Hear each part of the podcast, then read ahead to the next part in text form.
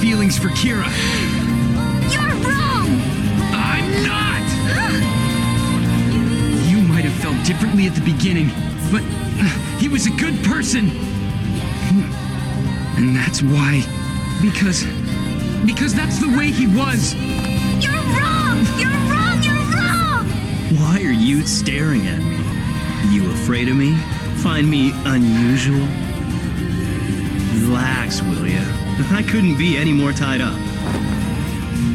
But what I want to know is why are you crying again? Maybe your good for nothing natural boyfriend went and died on you or something. What's wrong with you? Damn!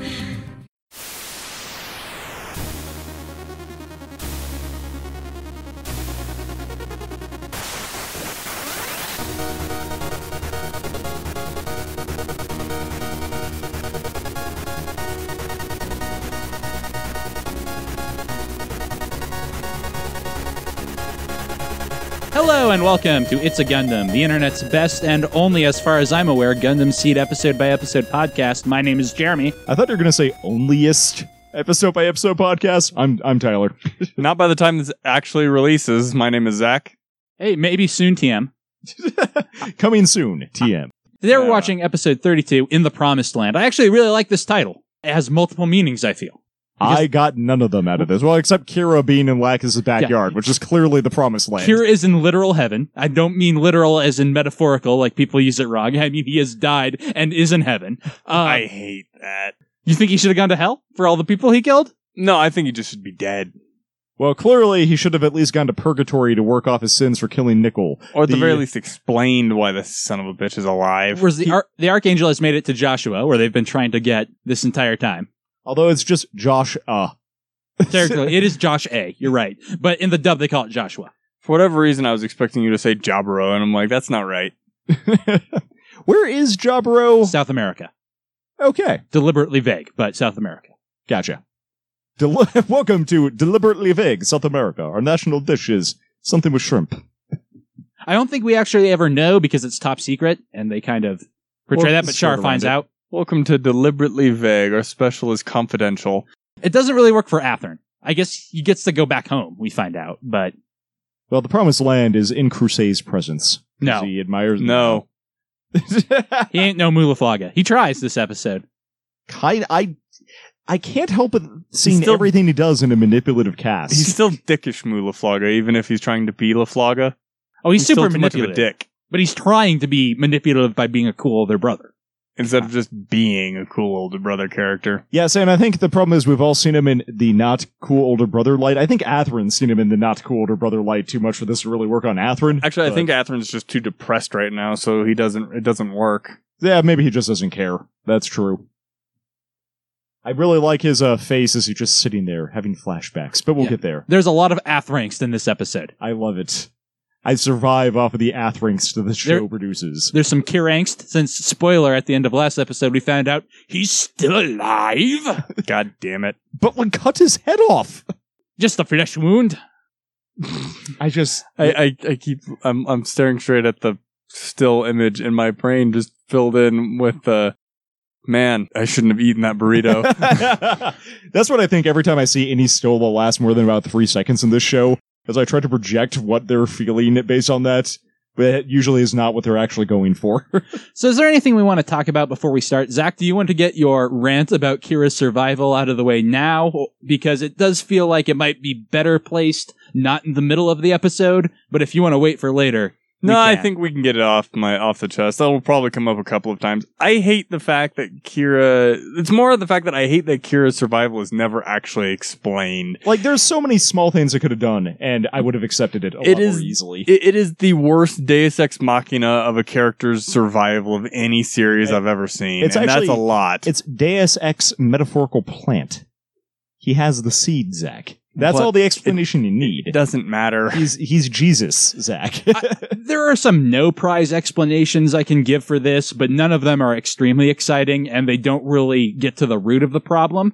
the manga kind of explains it, but not really. For the longest time, I read there was a manga explanation, and I was like, "Oh, I'm really curious about what that uh, is," but never actually read the manga. And when I did, it was Disappointing. not even disappointing. It's just like, no, this this is an explanation in the same way they explained it in the show, in that they didn't. like Tyler alluded to, there's so many little things. They could have had the strike be grabbed from behind, not in front, explaining how he got vaulted from the cockpit and not, you know, blasted into a billion tiny bits. Or, you know, not grab. It's primarily the fact that it's grabbed from the front and there's no ejection system on and the there's a hole strike. there. And it's there's not a big enough hole for him there. to crawl through. It's not. There's I mean, it- so many it- small changes. It would be small or oh, large enough for him to crawl through, but not in time to get clear. So he's dead from the concussion of the blast. He's dead from the fire of the blast, and he's dead from any shrapnel from the blast. well, none of this appears to matter because it looks like he just teleported into space. so, what are your thoughts on this critically, Tyler? As a literary device, I'm a little disappointed because I hope they took the route of killing the, off the protagonist because that would have been unexpected and kind of neat. Because the If like, they Game of Thrones it, yeah, if they had Game of Thrones it, I would have been very pleased with that. Um, as it is, I'm kind of eh on it. Like explanation they gave is not satisfying, but I don't know that it's particularly relevant to the story. So Yeah, I agree with everything Zach says, but it doesn't bug me really at all. And even all the things he's saying about little changes they could make so that it's more plausible, I actually really like that it's completely implausible and there should be no way he survived. I mean, It's I, not implausible. It's impossible. Okay, there's I- a difference. I like that, to be honest. Yeah, so we talked about this for a while after we watched the last episode. Zach even suggested trying to bring it up to film theory and say, like, is there any pe- feasible way? But really, my problem is he teleported into space. I'm willing to say he teleported before it blew up. So He was brought there, and that is actually the thing that's explained in the manga. he was brought there by Yeah. whom? By the, the Reverend. Reverend. How? He went, well, he Yes. was on Earth because we saw that. Is he magic? No, he flew there. He, he, yes, he, he flapped his wings and flew there. He took a no, spin- he's not magic. He flew there. Well, he uses. We talked about this earlier. He uses uh, level two cleric powers, a- friend, at friendship with animals, to uh, Disney princess fly him to where he was needed. He's a like envoy or ambassador. He brought the terms of peace that are discussed in this episode to Lacus's dad, who brings them to the council. So did Kira actually survive the explosion and not teleport magically? Yes.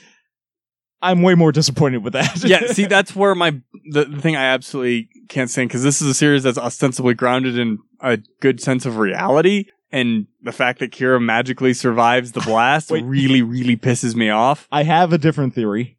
The, the Aegis, that's the name. I was going Aegis? to ask the Aegis, Aegis. I don't know. It's the AE sound. So I always thought it was an E. It came out to be like an E sound. It's Aegis is how they pronounce it in the dub.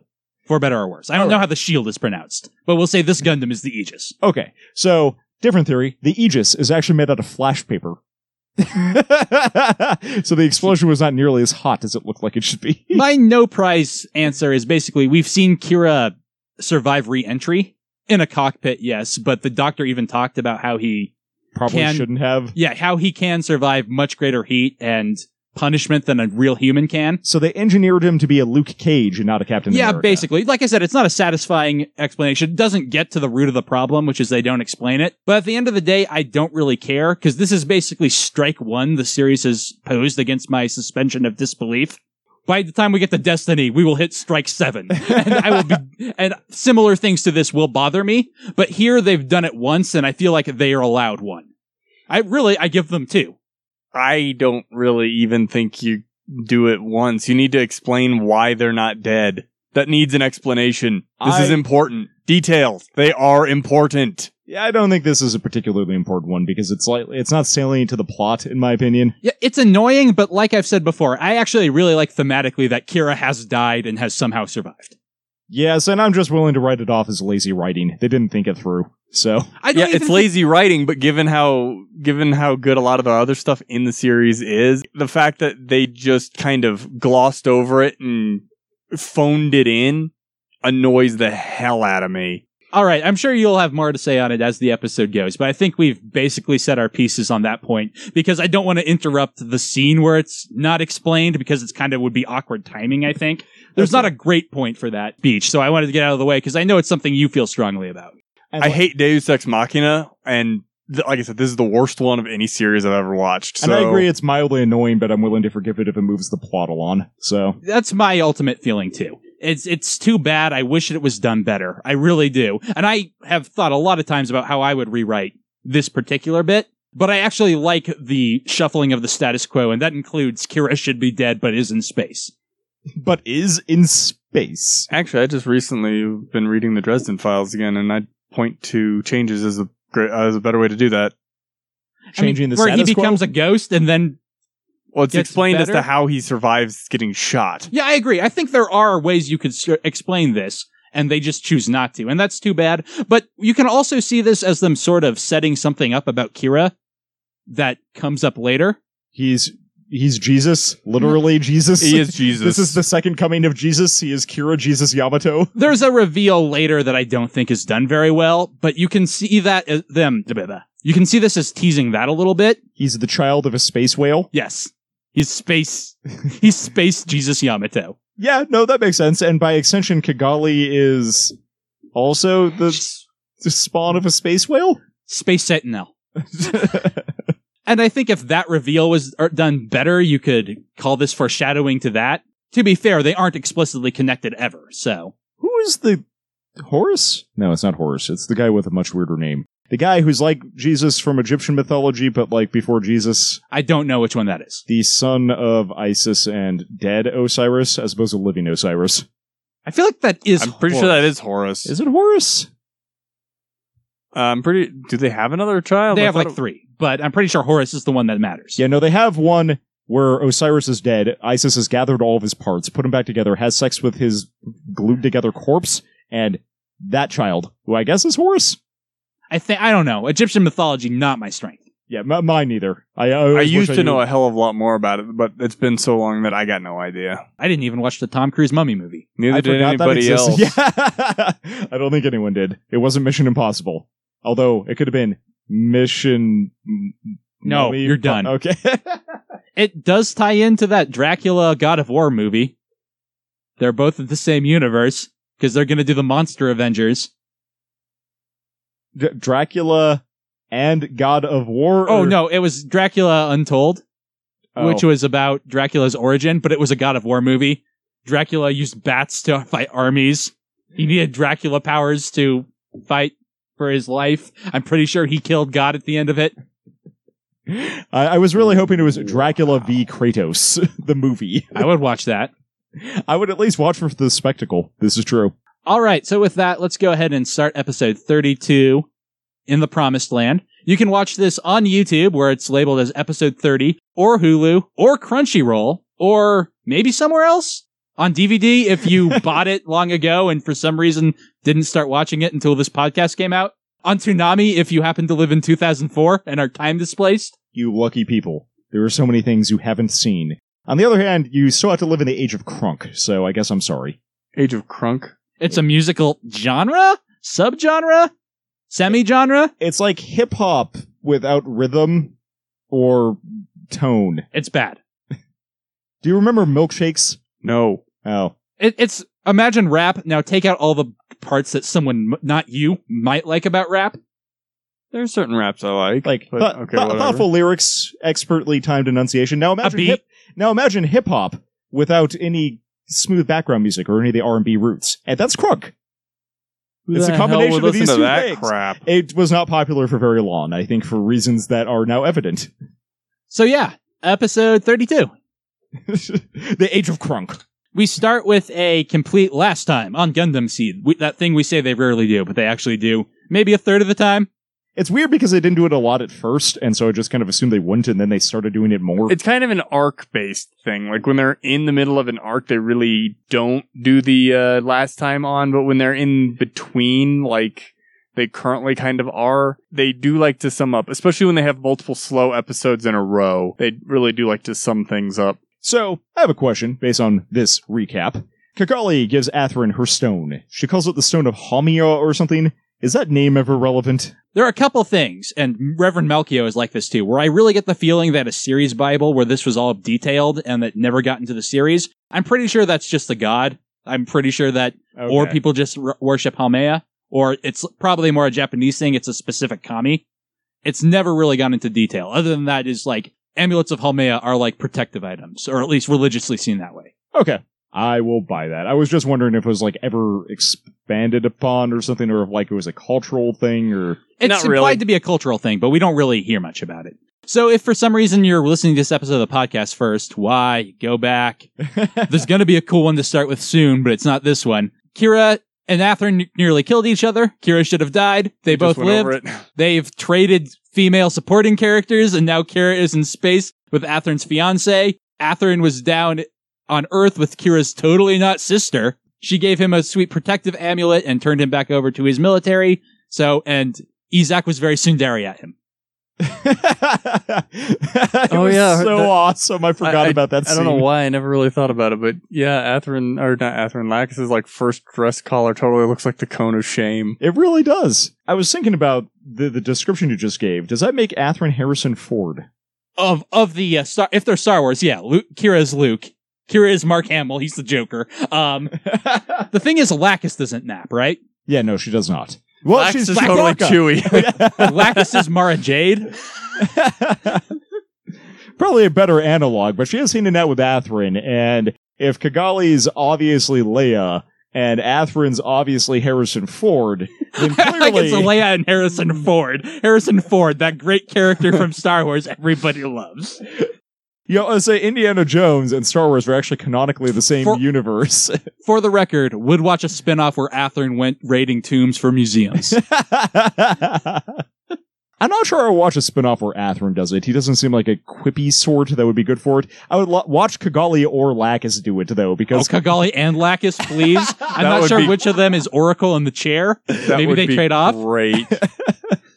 either one of those combinations, I think, would just be a phenomenal. Like it would have to be a miniseries. I don't think you could keep it running very long, but I'd watch it. So after the intro, we get some shots of a plane and the Archangel is being guided into Alaska, specifically the Joshua base. Finally, they made it to totally not Jaburo. I was going to call that plane that we have the opening shot on the Archangel after the uh, helicarrier. I guess it's just the Shield helicarrier. Huh? Yeah, they don't. Mm. They don't, have a names. name for it. uh, individual helicarriers have names, but it's like ships have names, so Yeah, no, it- there's not a particular one. Yeah, it is a shield helicarrier, which is the U shield shield. The Valkyrie or whatever. Okay. We cut to the crew of the Archangel who all look exhausted, and I really like this. There's this great shot of Sai with his glasses off and his arm over his head. Moo just looks absolutely depressed. The mechanics look exhausted. Flay and Millie look suicidal. Well, the, the mechanics kind of look both exhausted and like mood depressed. Like they did lose a, a pretty significant member of the crew. Yeah, the other sky grasper.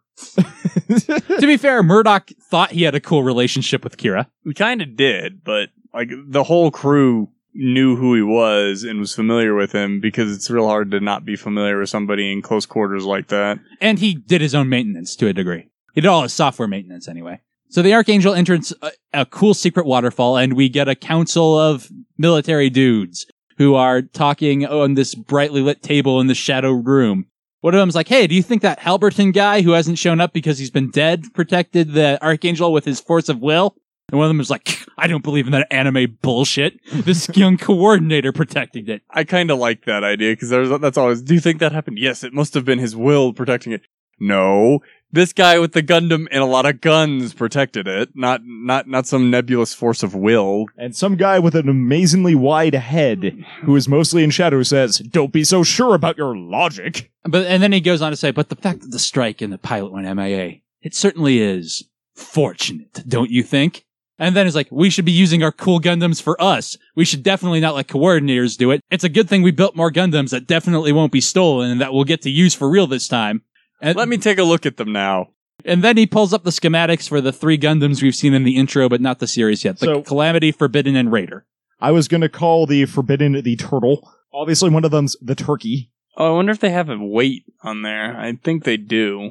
I know that's available on the Gundam Wiki, so it's got to be somewhere. I was just curious. 'cause I think it's on there because there was something on there that was unknown, but I don't think it was the weight. I just noticed that the Raider is marked as GATX370. Does that mean they have a 200 series model somewhere? you would think the 200 series would be like a toy or something, but no, they have a 100 series, they have a 300 series. As far as I'm aware, there is no mention of a 200 series, Huh. unless the mass production suits They are might- 200 model. But Yeah, I that's don't what think I they was are. going to The suggest. daggers might be. I that don't makes a lot think of sense. they are, but I don't know the dagger, which I guess spoiler is the name of their mass production suit.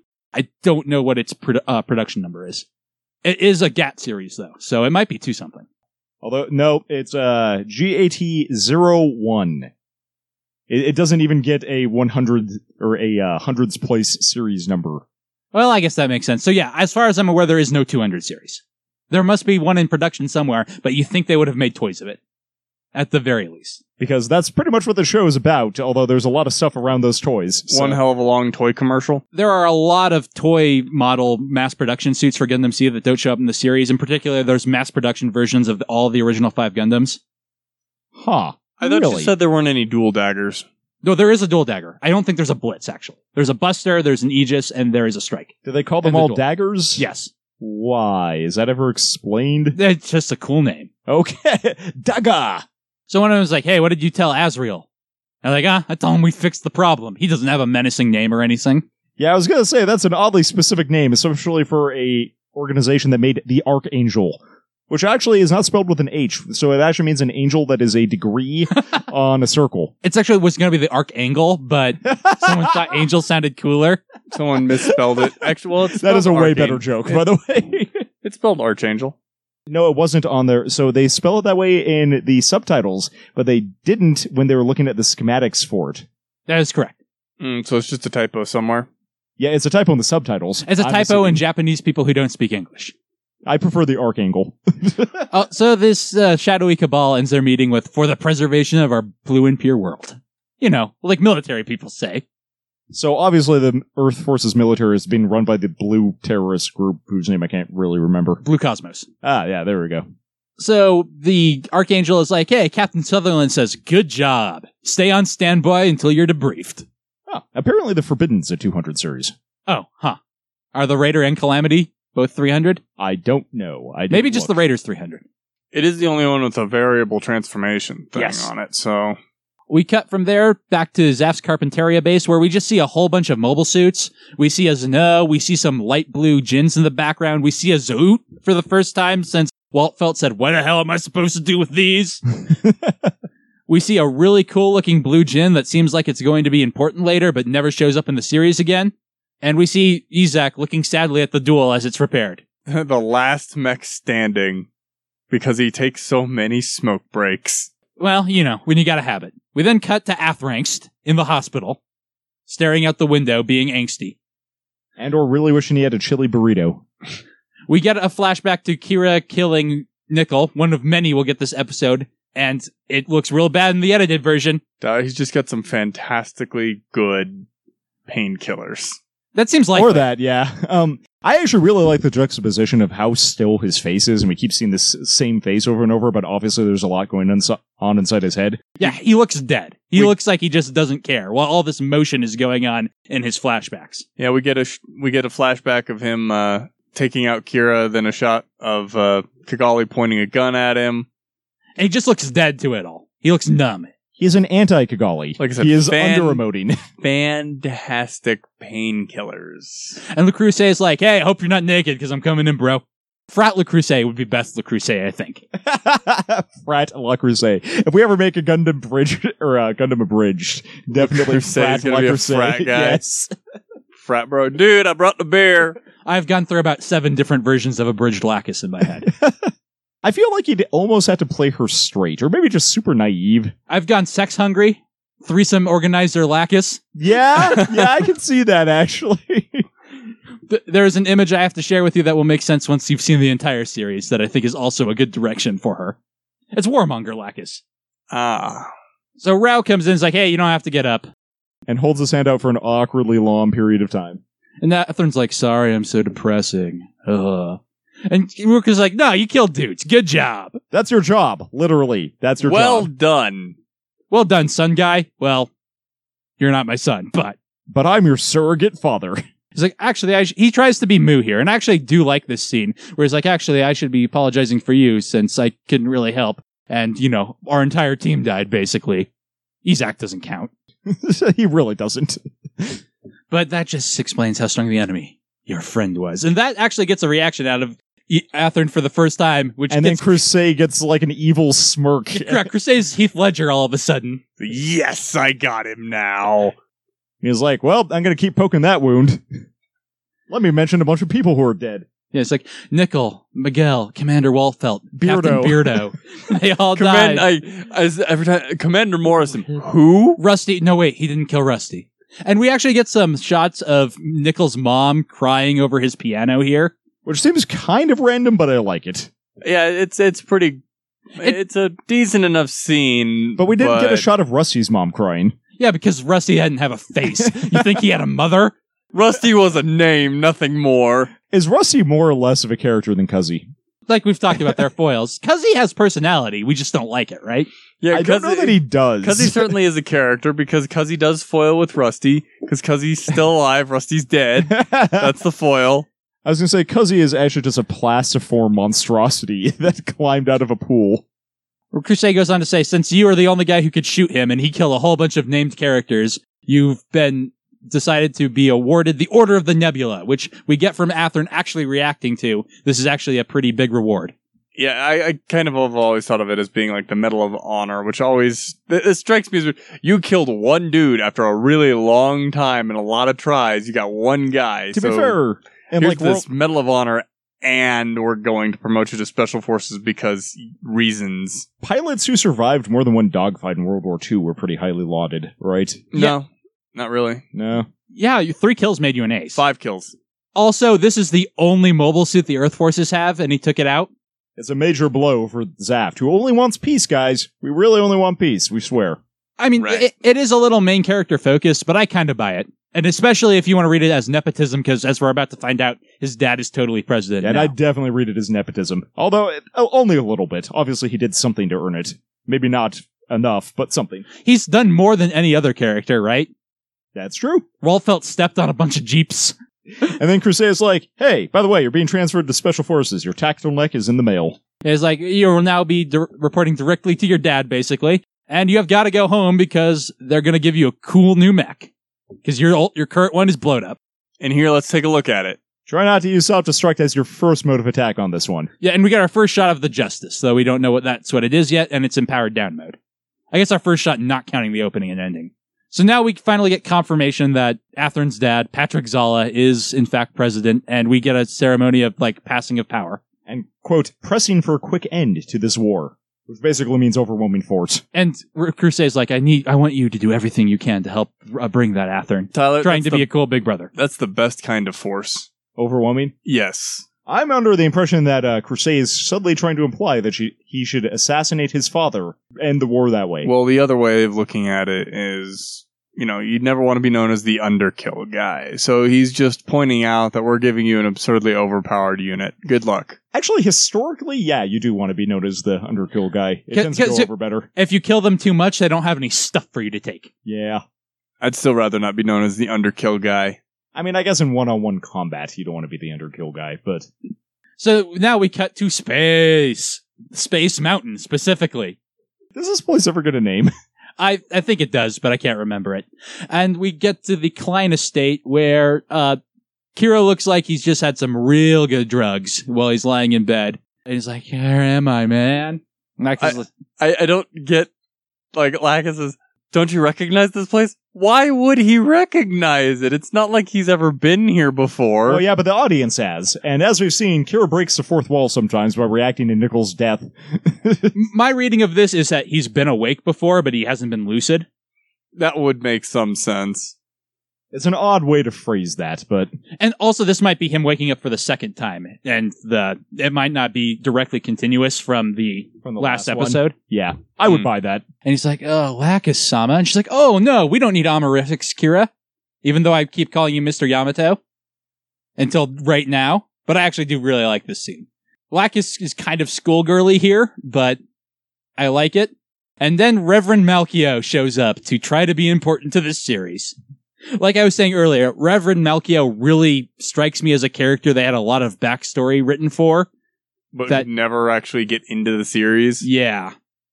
He comes off as very plot devicey. There is no explanation for Kira surviving, but Reverend Melchio is the closest we get. Oh man, and his explanation. He has the seed. It's like, hey, is he up yet? It's like, Lacus be crazy. She thought it would be cool if your bed was outside, but really nothing is outside because we're in a space colony. It's all climate controlled anyway. Alexis is like, but there's sunshine. Artificial sunshine, but it's sunshine. I can't disagree, frankly. Yeah, it seems like in a perfectly climate controlled environment like this colony must be that this is fine. You were lying injured in my prayer garden, also known as the The road. dirt road in front of the, I guess, church school thing. So yeah, Kira's like, what? How how I get here? Me, I'm no teleport. And yeah, Melky's like, yeah, you are you are in the street in front of my, I mean, my prayer garden. My kids were poking you with a stick, and then you moved. and presumably, and somehow also missing his helmet. That is explained in the manga. Someone took it off. And then Kira starts having flashbacks.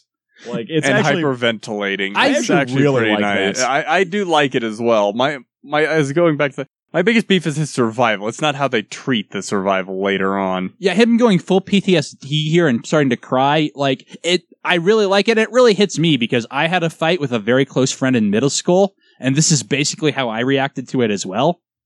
So anyway, we get lots of saving foot uh, we get lots of footage saving flashbacks, just like with Atherin before, to the fight, and Kira's hyperventilating, c- can't complete his sentences, is s- breaking out into full bullet sweat, and Lacus is re- clearly concerned for him, which I really like. But then Reverend Malchio's like, hey, he probably has like the seed or something. That's the name of this show, right? That's like an explanation. Yeah, the seed. Roll Didn't Erica- credits. Didn't Erica Simmons say seed something theory?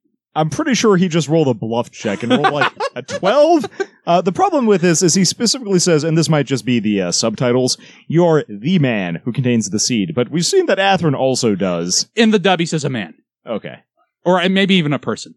And we'll see multiple characters have it. Although what that is even is not really It's not really ever explained. I mean, I'm fine with it just as a this is how this person is so much better than everyone else. And it's a cool visual power up. Like that's why I compare it to going Super Saiyan. Well, I mean, it's fun- functionally no different than new typing. Yeah, it's just So- that they really half ass explaining it. Whereas new typing is new types are a pretty important bit to the story in Gundam, the original series. Here, like they almost forget about the seed stuff. And it I think it's just too much with also having coordinators and sort of having new types. Even though I really like it, I think it would have been better if this was just never explained. Yeah, I agree. I've But always whatever. regarded it as just a sense of focus than anything else. They're able to basically focus solely on whatever it is that they're currently doing, which is why they can do that. Yeah, and it's just a good visual shorthand for that, right? Yeah, You don't need to say, oh, but they're special people. And to the show's credit, they never really do that. This is about the most we get. They actually just have a special neurotransmitter that mimics Ritalin, and they can produce it on command. there's got to be something around here I can hit him with. we actually get some budget going to Lacus's face for a change to have her reacting to Kira's PTSD freak out. Given how many bad Lacus shots we've had, I think it's about time. Yeah, her face kind of develops to what it is in this episode. For the rest of the series, she looks more or less like this, which definitely looks different. Why does the Reverend have a weed leaf on his coat? Cause man, he's a priest. His prayer garden. And I like even more that Lacus goes to comfort him, It- but it's kind of subtle, especially compared to Flay. She just grabs his hand. And this is where he confesses about his fight with Atherin, which Lacus has the appropriate reaction to since she knows that guy. But again, this just really reminds me of like a personal experience I have, and it feels very similar to the way I reacted. And it's basically from here becomes a hurt comfort fic with Lacus just hu- hugging Kira. And there aren't enough of those in mainstream media. But this is enough emotional crying, so we break it up with a scene of the S- Plant Supreme Council starting to gather, And also Horus, the real Supreme Council. which uh, helps establish that time has passed when we next cut to Lacus pouring some tea for them. And Malchio's gone to the land of characters who, Seem important, but aren't really. yes, while Lacus stirs his tea for Kira, and he explains what went on, how he killed Nickel and Atherin killed Tall. And I kind of defended the change to Kira accidentally killing Nickel when it happened. But here is where it really breaks for me because the show even explicitly says this is a moment where Kira chose to kill someone close to Atherin and Atherin chose to kill someone close to Tal, making it an Oh, Other way accident. Kira. Uh, to be fair, he did kill someone close to Tall, too. He did. Very close. and Kira kills someone close to Athern. But making it so that Kira didn't choose that, I think, doesn't break the scene, but it just lessens the impact. It lessens the development Kira's gonna have, and it make Atherin look a bit more like a bad guy, Uh, 'Cause even it's- though I don't think the series portrays him that way. the way they changed it, they changed it from what it was was kind of a reaction, but still a conscious a consciousness d- decision. It was a reflex to attack that guy. Hmm. It was a right? reflex to defend himself with lethal intent that he'd already kind of honed. When they changed it so that Nickel's just an idiot, it really takes away the fact that this is a lethal reaction that Curie had, Yeah, clunky animation aside. I don't and like- it looks really bad. And the thing is, the show plays it the way it played it in the original series, which is a choice Kira made, and it just sort of lessens the impact just a little bit. I don't actually think it's a huge deal, but we see that shot so many times this episode. I So- hate it just so many times, period. and Atherin killed Tall.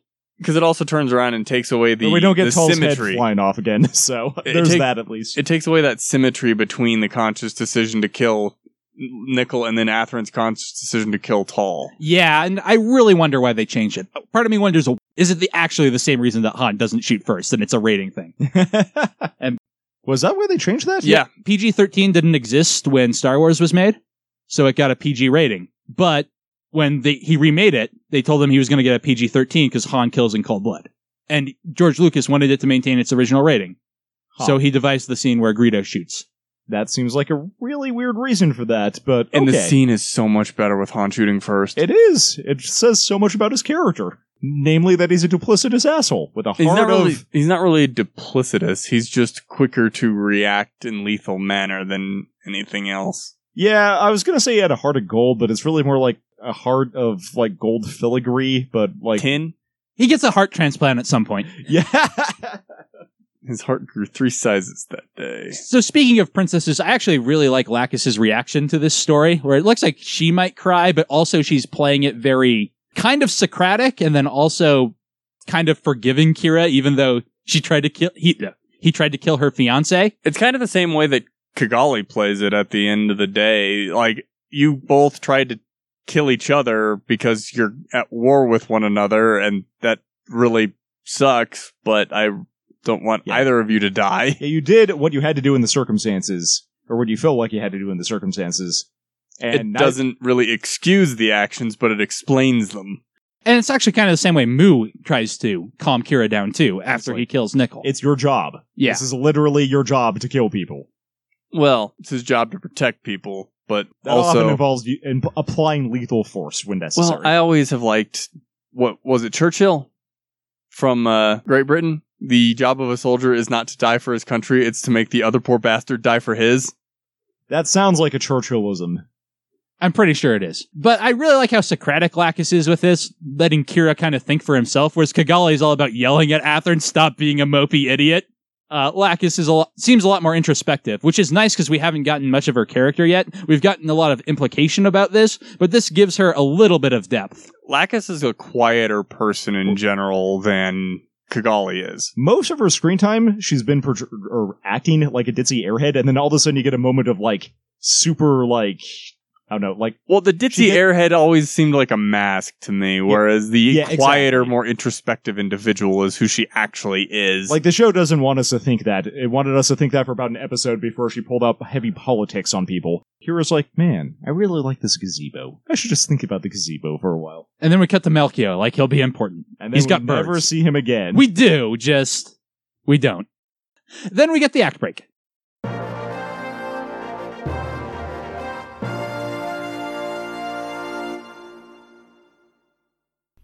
Hey there, everybody. I want to keep this one short and sweet, like a small latte, because the back half of this episode is full of a lot of good stuff, and I want you all to get to it more quickly and not have to suffer through another one of my terrible jokes. Speaking of terrible jokes, I want to shout out to Ryan, the like only person who ever comments on our site, again for appreciating my stupid space whale joke from last time because I thought that was really good. I was inordinately proud with that. No particular orders of business. I will point out that Jumpstart Weekly finally got around to doing Yu Yu Hakusho, despite having Yusuke in the splash art for that for literally since the show has existed. And in case you're interested in a piece of pretty antiquated video game history, we also talked about Warcraft in the episode of last time that went up last week. Think that's about it. Now let's get back to teenagers trying to kill each other.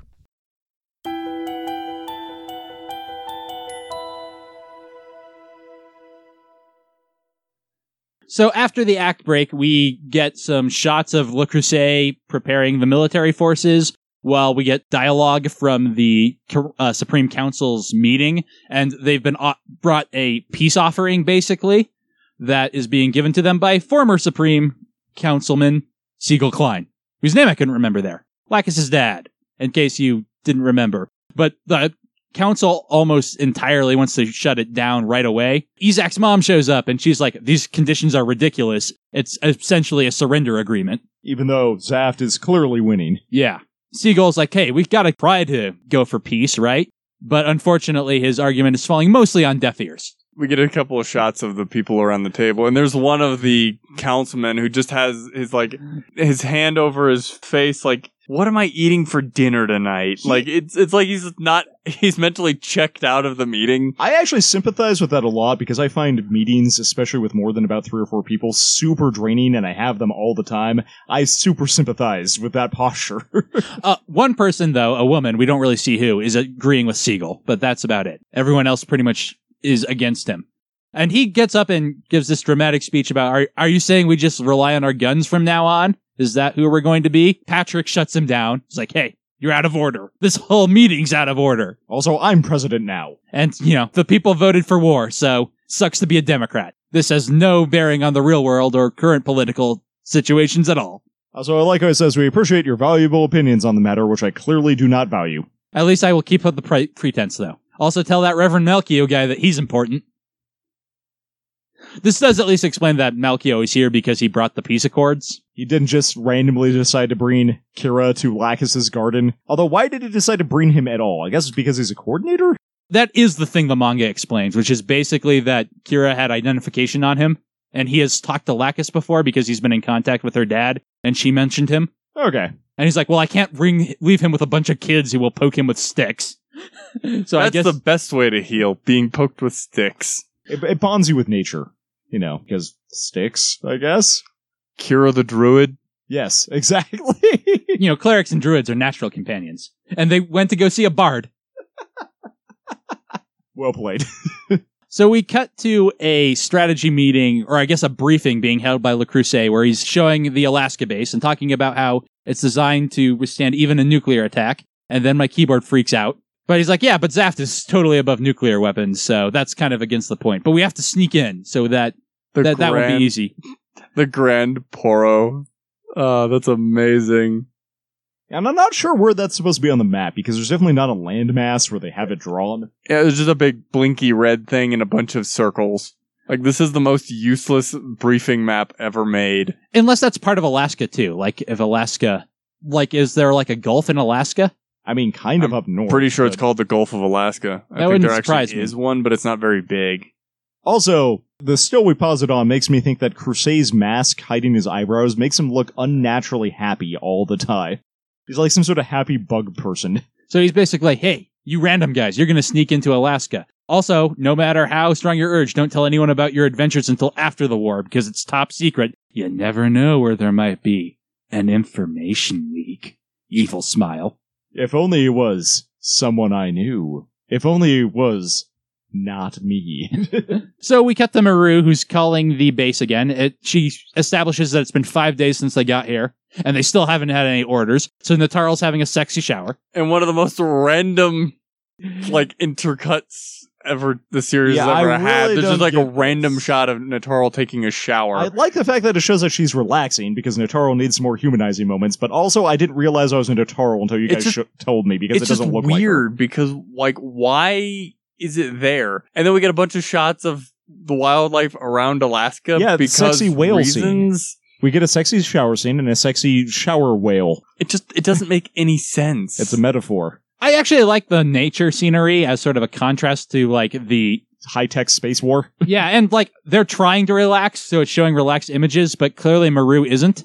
And she's basically told, ah, you're on standby, bro. I, I heard you had a prisoner, but you're on standby, so whatevs. Which is actually really weird because Maru's able to relax, Nataro's able to relax, but Maru isn't. That's Because a she was change. ordered to relax. That's yeah, true. Natara's actually. relaxing because they ordered her to, whereas Maru isn't relaxing because there's actually still a problem. Moo's drinking, probably. I'm assuming Moo's drinking. we don't actually see any more of Moo this episode, other than that one depressed shot. Then we cut to Mirelia, who is staring at her plate of food, not eating, for understandable reasons. Sai basically talks to himself, trying to debug the problem. But she's like, well, obviously you're not sleeping and you're not eating. Oh, here's the pressed moo. He's just staring at his star grasper. Which I actually like that moo's super serious too. So while they're in the mess hall eating, two uh, mechanics come in and they're like, what are we supposed to do? We're like told to repair stuff, but all we have is one sky grasper, which is Millie's trigger word. One. And being like, like, yeah, we could fix the Buster, and they argue about whether or not that's a good idea, since it technically used to be theirs, but they don't have anyone who can pilot it. And if it gets stolen again, I actually really like the fact that Psy in this is trying to be the solid. to be fair, I think he kind of Person- needs something to do for himself. It's partly, I think it's partly that, but it's also that Miri is cur is uh, has currently kind of completely and totally broken down because Tall's dead, Kira's gone, and so really it's only Psy left to try and hold things together, and he's trying. And like I've said before, Sai is kind of the emotional core of this group of friends. He was the protagonist before the series started, and now he's been sort of shifted into this side role. So like he's the one most able to, and I really like it. Like I said, Sai isn't cuzzy. Sai is a cool character despite just being this kind of background guy who doesn't do much action wise. So I've had a question this entire time. Why are his glasses orange? Does he need them for eyesight, or does he just really like orange filters? It looks cool. Have you ever seen one of the pro gamers? A lot of their glasses actually have that kind of a tint on them. I think you're sup- Yep. it's supposed. I think it's supposed to help with looking at computers. So that There's actually a, it's a kind of makes glare sense. thing on them. Huh, maybe I should invest in those. Maybe I should look cool. you can't. So as Sai starts leading Millie to the doctor's office to get her some sleeping pills, they are interrupted by Flay, who looks just kind of tired and desperate. It's a subtle look, but it's nice. And while she's looking at him, Birdie lands on Sai's shoulder. I love that shot so much. and it superimposes Kira over him, and like it's Flay seeing them as the same person for And a it moment. obviously shocks her a little bit. it's real nice. And then Birdie attacks her. Yet again, all the uh, budget was spent on Flay's face. There was some Lacus face budget, but Lacus is gone. Now it is only Flay face. Flace, if you will. I can't believe I didn't make that joke before. but as Zach said, Birdie for some reason decides to go after Flay now, and she reacts like it's a random encounter. It just starts swatting at it, which annoys Sai because it's kind of childish. And Birdie just flies off to go annoy other people. To be fair, she's emotionally wrought. I can, I would forgive her for acting that way. I would, but not if I was also emotionally wrought and tired. That's fair. if Sai was, I think this is showing to show that Sai is actually, despite how he's acting with Millie, is kind of at the end of his rope too. And he says as much later. Yeah, he actually does tell her that I, I can't be the rock for you, Miri, and myself. Because Cuzzy sure as shit ain't gonna do it. Yeah, I gave Cuzzy shit for basically doing this, but like Sai is actually helping Millie, so I give him a lot of space. And also, he had that super awkward relationship with her. Well, I mean, right now, Sai is kind of putting his own grief and mourning on the back burner in order to help Millie, whose name I keep going back and forth on. That's fine. You know, what is dub and sub? Sai's like, hey, if it's not urgent, just whatever. But she shouts after him, so he's like, Millie, you stay in the doctor's office a moment while I take care of this, and then we'll get the doctor, and I don't know, he'll do something. Yeah, I know. He'll give you some morphine. It's fine. Pills solve everything, right? It's the future. So, Blew up in a mech. Here, take a pill. We got a pill for that. so Millie wanders in kind of like a zombie and sits down and doesn't notice that Diarca is tied up in one of the beds behind like a privacy curtain. He's like, "Hey doc, what's up? Oh, you're not the doc. Hello, nurse. Yeah, you're that you're that girl I saw crying Mm. before. Wrong person. You're still crying. Why are you crying? It's probably because your stupid boyfriend died or something. That's such an oddly specific choice of words, too. He- He's kind of asking for it. Uh, Diarca's an asshole. I love him in the last couple episodes because, man, he is so awesome away from Yeah, Zach. yeah. He got up. He, he- he's like, "Oh man, I, my personality came back now that I'm not just attached to that that boring angry guy." Damn, so this is what it's like to have a personality. So- I need to exercise this bitch. So meanwhile, in the hall, Sai's like, get to the point. And then Flay kind of is, you know, stuttering and can't really get it out, which I understand. But Sai, conversely, is very straight and to the point. She's, he's like, Tal's gone, Kira's gone, everyone's depressed. Meanwhile, we cut to Millie being freaking out because there is a guy in the hospital. So Sai says he's not in any position to comfort her, while Flay's face is doing all sorts of nice emoting. And she looks like she's going to cry. She clearly doesn't know what to say, but she needs him to say something. And what he says is, go ask Cuzzy. And she's like, I can't. I already tried. Have you ever asked Cuzzy anything? it's impossible. No, you, you can ask him something. It's actually not that hard. Getting him to actually do anything and not suck is what's impossible. So as he's starting to go, Flay gets really desperate and goes to her move, which is to confess feelings, basically. But she goes, to, she says, uh, "My feelings are still with you." Judging by the way her relationship with Kira started is almost plausible, since it was sort of a desperation thing for her. At the beginning, she was just manipulating him. And this pisses Sai off. Yeah, I really love this. Like he he just screams her name basically. Like, You know, it's like Vegeta. He gives a nice Vegeta Kakarot, but it's Flay. And she's like, "Hey, you knew you had to know, right? I never had any feelings for him." But this really sets him off, and I really like this reaction because he's kind of the audience surrogate here, where he she yells, "Maybe it started that way, but you must have because you know he's so nice." Well, and Kira was kind of his best friend too. So. Yeah, I mean, like, even though they had the fight earlier, it kind of became clear that didn't really break them up as a unit. I just love how shocked Flay looked. Ah, man, this scene. It's so great. Yeah, it's really uncomfortable and awkward, but at the same time, it's amazing from a teenage drama perspective. And I really like Sai, even the interpretation that Sai is saying this, like, because he needs to believe it himself. Like, if it was a fake relationship, then his pain was for nothing. But Flay's in denial of it, and she might just be in denial because she doesn't want to feel the pain. And I super interpret it that way. i- if she really liked Kira, then this all this grief is real. Yeah, because she's definitely been having like m- more and more recently up until Kira's quote death un- end quote. She's definitely been thinking about him more and more and feeling more and more guilt about sending him out to like kill or be killed. Yeah, and like she said early on that hi- her goal was for him to die fighting, and she got her wish. Terri- She clearly felt bad about it. Th- so we cut the Millie. I'm just gonna go with Zach's. And Diarca goes, "Hey, do I really look that strange and unusual? Are you really that scared of me?" Which is kind of more awkward since he's a kind of drawn a different ways. I don't think that's intentional. You're just supposed to see him as a weird coordinator. He's just supposed to be an allegory for racism, not actual racism. And he asks her why, if she's as afraid as she seems to be, that she shouldn't be a s- a soldier. But he's misinterpreting it as fear. It's not fear. It's, It's shock. not. It's, It's grief. Shock, uh, grief, and rage. It's kind of a combination. Wh- Which shows he has like a low opinion of naturals, I think. Oh yeah, I mean, I'll, It's a massive cocktail of emotions. That's uh, not good. So Millie spies a shining knife nearby, and we get a, that extreme close-up of Diarca's face while he goes for the most specific burn ever. What, did your idiot good-for-nothing natural boyfriend die on you or something? Which is uh, basically just him going, stab me, please. I could use a good stabbing. hey, remember that part in the Frieza saga where Krillin was like, hey, Veg- uh, where Vegeta was like, hey, Krillin, shoot me so I get stronger after I'm healed? That's me right now. and she does an amazing stab, and her face is like full Yandere mode, which looks amazing. And she just like loses it. She's crying. She's stabbing. He uh, falls off the bed. We see some uh, wires rip. He's got a gash on his head, whether it's from the knife or the way he lands. It's not really clear, but he's bleeding. And Sai comes in, and we actually have the scene kind of juxtaposed. We have Flay yelling, "No, you're wrong" at him. So these happened like back to back. Actually, he um the the wires actually go taut. He's tied to the bed. Diarc is tied to the bed, so he actually lands and he can't go anywhere else. See, my interpretation of that has always been he was hooked up to something, but I guess you're probably right. Well, it just shows that the wires are going taut. So and then Flay's super surprised about this. Toll's super surprised about this. Paul's dead. yeah, Tall is dead. He he would Well, be he's- probably he's surprised. about it. Sai's super surprised. Wait, I'm about dead. Crap! I misread. I flipped over two pages at once. My bad. So Sai gets Millie in a full Nelson, trying to calm her down. And she still got the knife, by the way. And she, you know, basically gives the basic grief saying of like, Kira and Tal are dead, so why the hell is this guy allowed to be alive in here?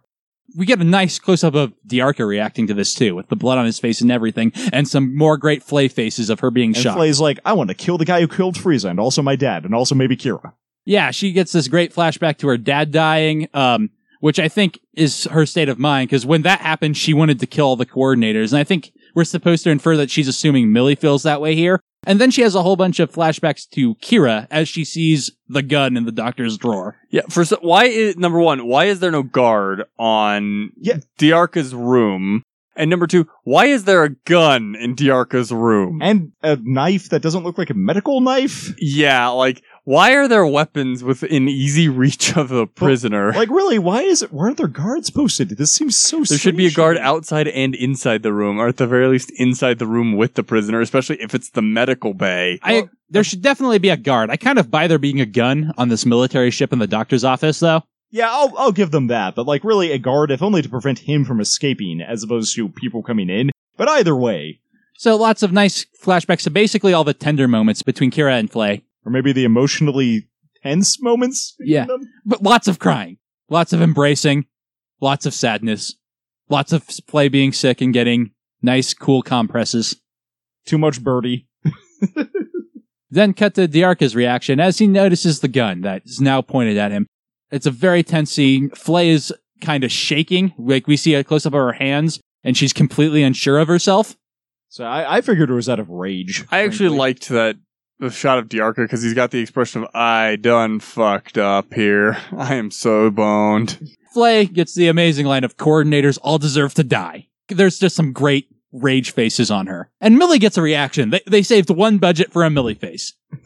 one one Lacus face, one Millie face. I think Lacus got like three. And it goes slow mo as Millie Millie. closes her eyes when she pulls the trigger. Yeah, well, I mean that makes sense. It's not like they're w- it's not like they're trained. Again, going back to that, And here we see that Millie is in fact. Neo. I was going to say a new type. Uh, I just forgot the word for a new type.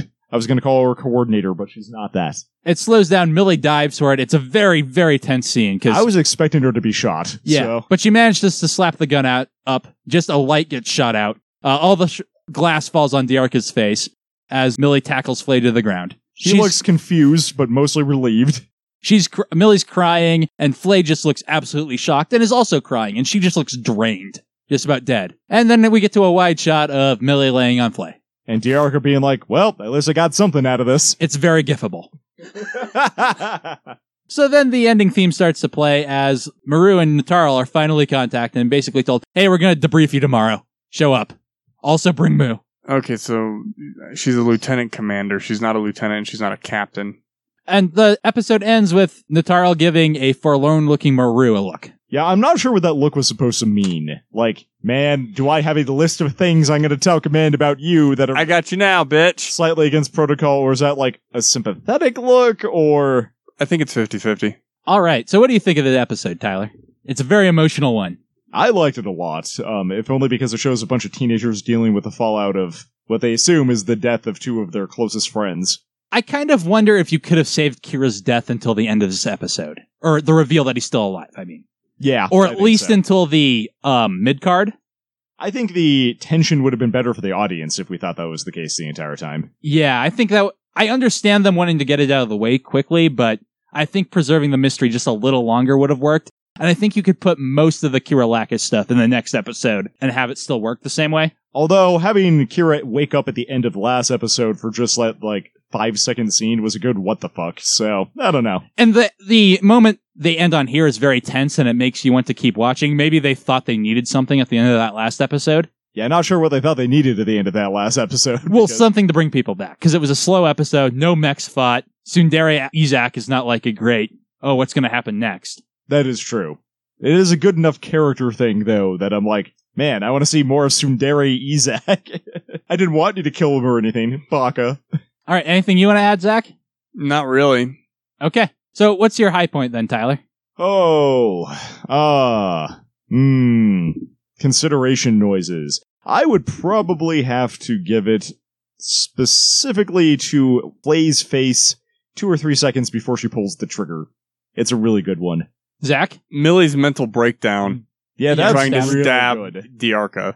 it's really good um let's see what do i want mine to be i really like kira's ptsd breakdown the crying the shaking Also Lack is really comforting good. him There are a lot of good scenes in this show that are just like horrendous, awkward, emotional moments, and I love every second of it. do you have a low point tyler Yes, but I'll have to get back to you on that. I think I'm going to steal yours before you can do it. Okay, we'll see. Zach, I have a feeling I know what yours is, but you want to go? The total lack of explanation for Kira's survival. yeah. he, he planted a seed for his future life. Th- that might be the low point of the series, to be honest. It doesn't bug me nearly as much as it bothers you. I know it, But- it Do you include annoys Destiny as me part of the series? inordinately. Okay. Like it really, really irritates me that he his survival is not explained. Mine is poorly drawn shower scenes for no reason. Oh, I completely forgot about that. That was so out of place. Yoink. I- nope, no, that's not mine though. Yeah, that it Um, was that that is not. I- There's Like, like, the I can series has under- done that before and done it better. I can see stuff like that being okay. I'm not averse to a little bit of eye candy, but when they're not really in place or really used for a reason. Or it's just particularly annoying. well animated. And or- that's Yeah. a weird character to sexualize.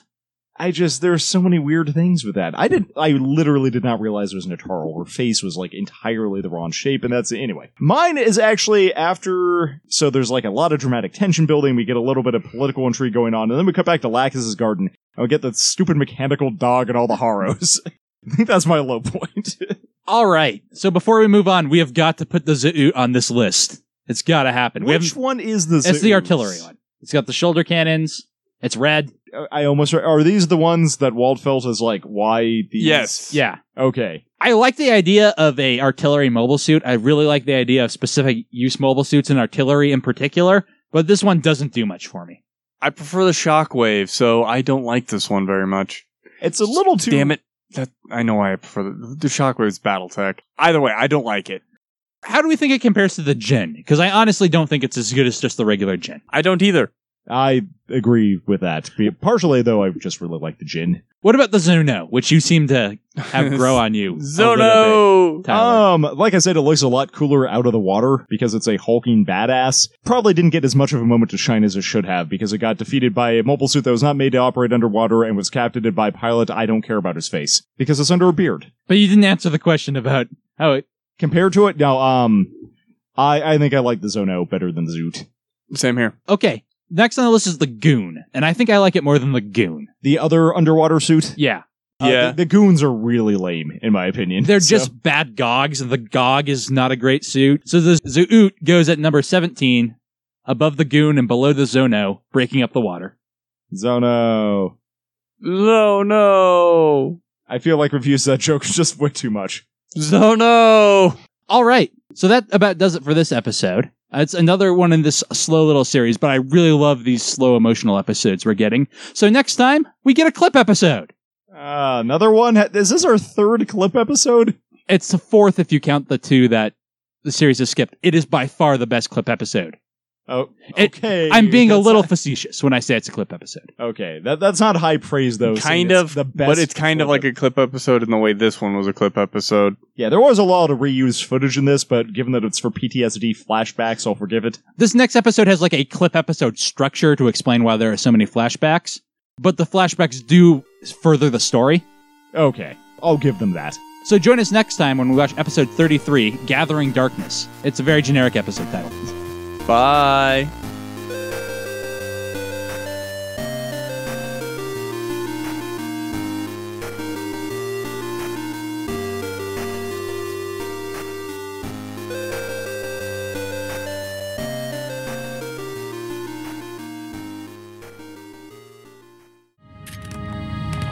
It was a mistake leaving him in sickbay for so long.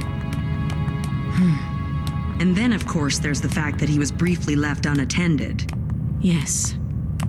Firearms management is lax. We'll have no choice but to report this incident as well. You're right.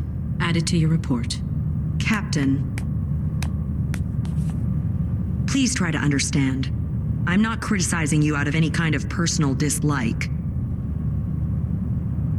I'm merely trying to point out the vital importance of maintaining some semblance of order, and that doesn't change simply because of field promotions or emergency situations. I understand. The principle, anyway. This has been a Last Podcast production, copyright 2019. No, Athrun just looked up and saw two dogs going at it in the yard and can't look away. and now he's discovered something about himself. Um, what was I going to say in response to? I lost my chain of thought. Yay! um, are you okay, man? Yep. I think it was just his glasses, Yeah, but it no, I- sounded I, like I was much closer to this than I expected and whacked my glasses on the pop filter. Millie Aria. Miri Alia. Like uh, I, I, I, I don't know if her name's supposed to be Mirialia or Milia, or because they call her like Millie for a- an it's abbreviation. Miliaria, but, R and L are the same letter in Japanese, spe- effectively. So it's Mirielia, but Millie is a shortened version of that. They could do it the way the Spanish do it and call her Miri.